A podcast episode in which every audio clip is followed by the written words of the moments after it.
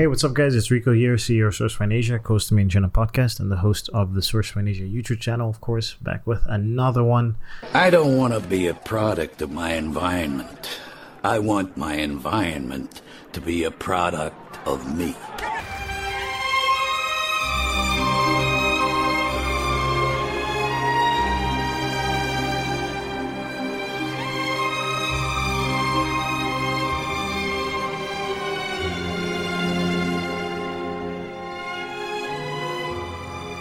You mentioned about Alibaba, which is pretty common and like finding suppliers, but where else could like uh, first time entrepreneurs go aside from Alibaba? So I think I mentioned in the presentation, I mentioned uh, global sources in 1688.com. So global sources is is is also quite as almost as old as Alibaba. It might be even older than Ali, Alibaba, but uh, they're a Hong Kong based company and they function in a similar capacity. It's like a search engine for suppliers, but the difference is Global Sources has a smaller supplier base because they they vet the factories more deeply. So it's not as easy to get listed on on Global Sources as it is to get listed on, on Alibaba. Like in Alibaba, I mean, it's pretty much just like a, it's like a membership site. Like you just basically submit some business documents and you pay a fee and you get listed on Alibaba. There's not much more assessment involved in that process. So that's why you have a lot of trading companies that are pretending to be factories on Alibaba. So the good part is you have so many options on Alibaba, but you also have to weed through those those options to to figure out like uh, you know the best the best option. Like being on Alibaba, being on Alibaba, I guess is like being like a, a celebrity where it's like everybody loves you and there's you have so many options in terms of people that you can be friends with or date but not most of those people are just there because they want to use you in some way and you need to be able to figure out who is actually here because they're interested in me as a person versus so it's the same thing with alibaba. Um, global sources is a little bit different. Global sources is more niche and narrowed down so you can trust the options more in global sources but it's probably going to be more expensive and you have less um, options. uh, Uh, also the other reality is like most factories are not listed online to this day. Like i mean you know there's tens of thousands maybe hundreds of thousands of suppliers on alibaba but most suppliers are not online still. Like they're just they work through their network. A lot of those factories don't bother going online because they just work with trading companies.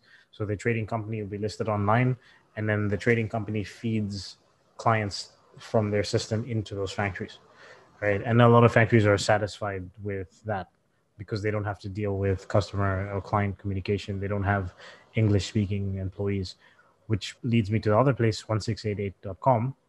1688.com is basically Alibaba, but it's for suppliers in mainland China. So, like, these are the suppliers that sell products to Chinese companies mm-hmm. on, a, on a mass scale.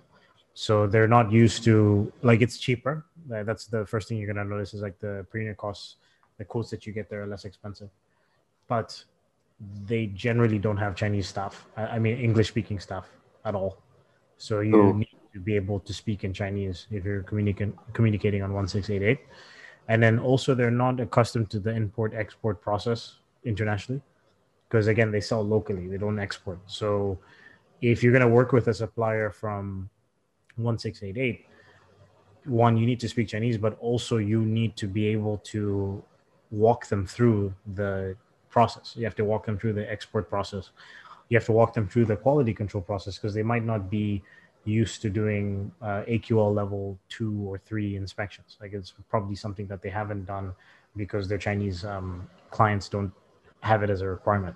There's benefits to it, but there's also a lot of negatives to it. Like I don't recommend people that are working by themselves or first time entrepreneurs to to source through 1688. I think if you're experienced or you're working with a, uh, a team that has um, you know Chinese staff on the ground, then it, it, might be a good option. Also, in the presentation, you mentioned about uh, you, you cite an example of a bad email. So, what are the common mistakes which entrepreneurs make when they're in first contact with a supplier or manufacturer? I think, uh, I mean, like I said in the bad email, like not like putting too many questions in big paragraphs, of course, but I think just asking too many questions in general. A lot of times people want to get all the answers to their questions from the first communication and that can off put suppliers because what you have to remember is like these suppliers are on Alibaba. Alibaba is the main website for finding suppliers, right? So what that means is one factory on a given day might get a hundred inquiries, right? And every inquiry is going to be them is going to be clients asking for free information and a lot of information, and the salespeople need to pick which ones they think are legitimate inquiries versus the other ones. So if you put too many questions and you're not prepared, they're probably going to ignore your inquiry, right? Like uh, so that's mm-hmm. the that's the reality of it. Then also just like I said, being prepared. When I say being prepared, making sure that you have all your design files ready and all the information that they might ask of you ready. This is stuff that you can research. I mean, there's so much information online for. I mean, of course, like digital summits where you can go and like, you know, watch uh, entrepreneurs that have been in these industries for years and figure out this information before you start talking to suppliers. So do research, figure out what kind of files you need for your product, get some idea of how your product is made, what are the different types of ways they, that uh, factories make your product. This stuff is all available online. So you need to be prepared before you talk to suppliers and then just don't ask too many questions um, and structure your email in a way that makes it easy to understand. Okay, so I'm taking you offline. Uh, basically, the physically visiting markets over the years, um, you and Mike had content about like visiting uh, Guangzhou markets, and uh, it was really fun to watch. And um, what, what are usually the questions that you want to ask when when you're in these markets and you're like you have your own product? How do you find your your right supplier in that markets?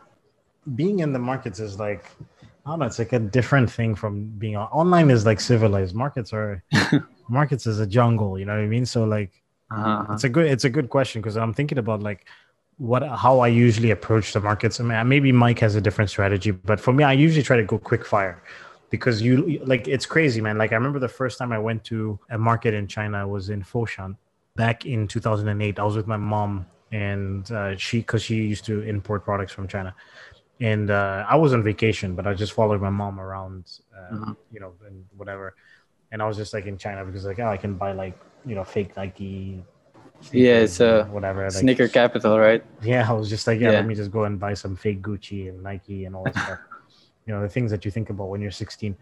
Anyways, I was with my mom and we went to Foshan, and Foshan is famous for furniture. So we we're in Foshan and we walk we walk into this like I guess they call it like an industrial area, but it's not an industrial area in, um, in the sense of what you would think. It was just a huge market of furniture suppliers slash manufacturers. But you look to your right, you look to your left, you look front, and it's like you as far as you can see, it's furniture shop, furniture shop, furniture shop, furniture shop. I'm talking about like thousands of furniture shops, like line wow. after line after line and I was thinking to myself at the time, I was like 16. I was like, how do these guys make money? Like, I mean, I can't tell the difference between this supplier and the next supplier and the next supplier. And then I thought about it a little bit later when I when I was in college and I started to learn a little bit more about. I knew that China was making most of the products around the world, but I didn't fully grasp the concept. If mm-hmm. you are making products for seven billion people, then you might have a market with you know thousands of stores that look almost exactly the same because it doesn't matter. You're making, you know, you're shipping out millions of products probably every day. So you need to have thousands of stores. Like the, the demand is so high. So you can't really spend too much time initially assessing each supplier because there's just so many. You need to narrow down what are the most important questions for you to get answered. So for me, if I'm dealing with ODM stuff, I'll usually take a sample of something that's similar.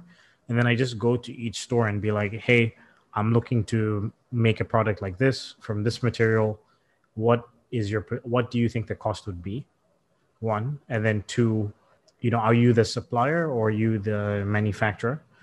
And then the third thing would be like how long is the lead time? Like those are the three things i usually ask. And um, just three questions and then you you know you get an idea and then you have to take note of that right?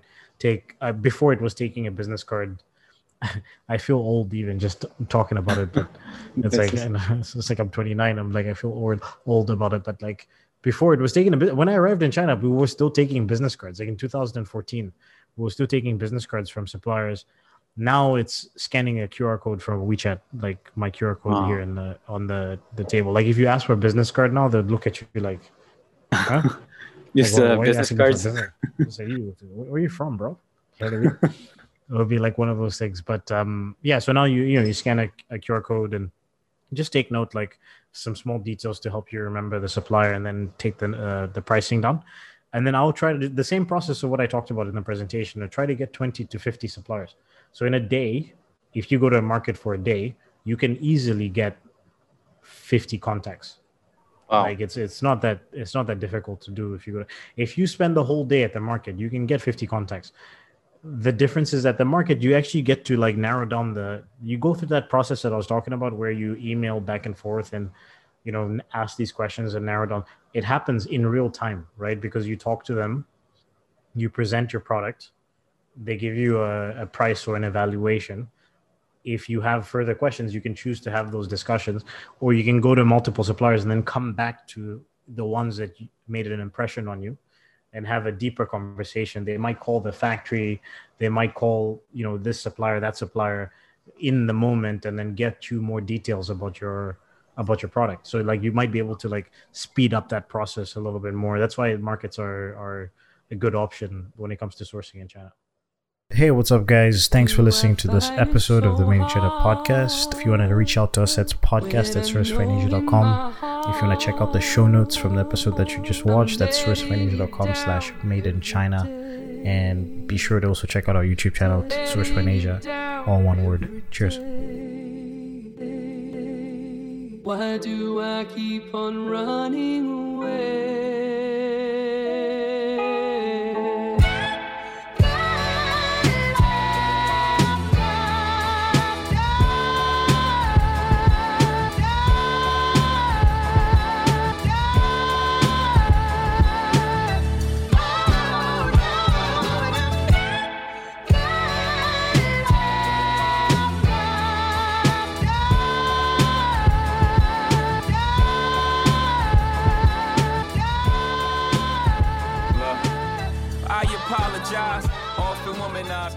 My child will be born. See through a woman's eyes.